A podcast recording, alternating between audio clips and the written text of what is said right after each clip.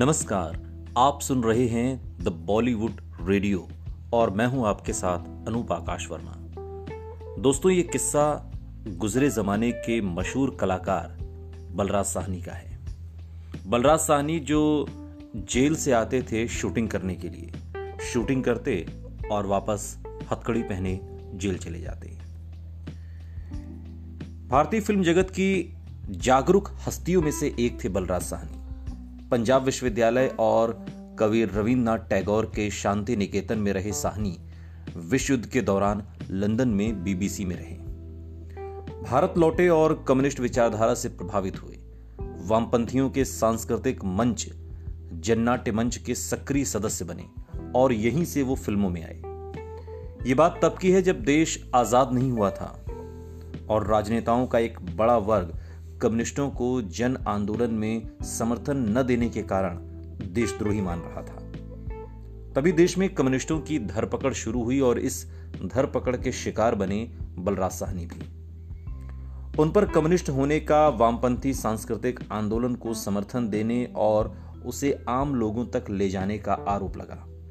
साहनी साहब को गिरफ़्तार कर लिया गया और उन दिनों निर्माता निर्देशक के आसिफ जो बाद में फ़िल्म मुगल आज़म के कारण खूब मशहूर हुए हलचल नाम से एक फ़िल्म बना रहे थे। और इसकी कहानी उनके पास गीतकार के रूप में चर्चा पाने वाले हसरत जयपुरी लाए थे। और उन्होंने कहानी पढ़ने के बाद तय किया कि वो इस पर फ़िल्म बनाएँगे। इस तरह वो फ़िल्म के निर्माता थे और फ़िल्म को निर्देशन करने का जिम्मा उन्होंने खुद न लेकर एस के ओझा को सौंपा था। हलचल के मुख्य कलाकार थे दिलीप कुमार और नरगिस। अन्य कलाकारों में सितारा देवी, केन सिंह, जीवन, कुक्कू और याकूब के नाम थे। फ़िल्म में बलराज साहनी भी अहम किरदार निभा रहे थे। वो इसमें जेलर बने थे। जब बलराज साहनी मूवमेंट के कारण गिरफ़्तार हो गए, तब के आसिफ के सामने एक परेशानी पैदा हो गई। क्योंकि उस समय फ़िल्म की शूटिंग चल रही थी और फ़िल्म की कई रील शूट हो चुकी थी।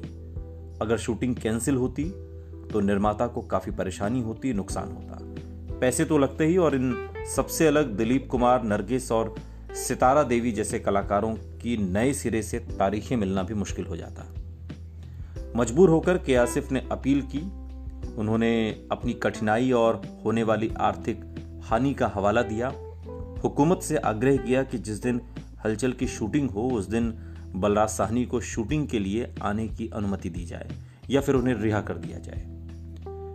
काफ़ी जिरह के बाद, काफ़ी कहने, सुनने, मान मनोबल के बाद आखिरकार सरकार ने रिहाई की बात तो नहीं मानी, लेकिन हाँ उन्हें फ़िल्म के सेट पर शूटिंग के लिए जेल से स्टूडियो आने जाने की अनुमति ज़रूर दे दी। फ़िल्म की शूटिंग शुरू हुई, Balraj Sahni Arthur road jail से वैन में बैठकर पुलिस के पहरे में स्टूडियो जाते, सिपाहियों की उपस्थिति में शूटिंग करते और शाम को जेल वापस आ जाते।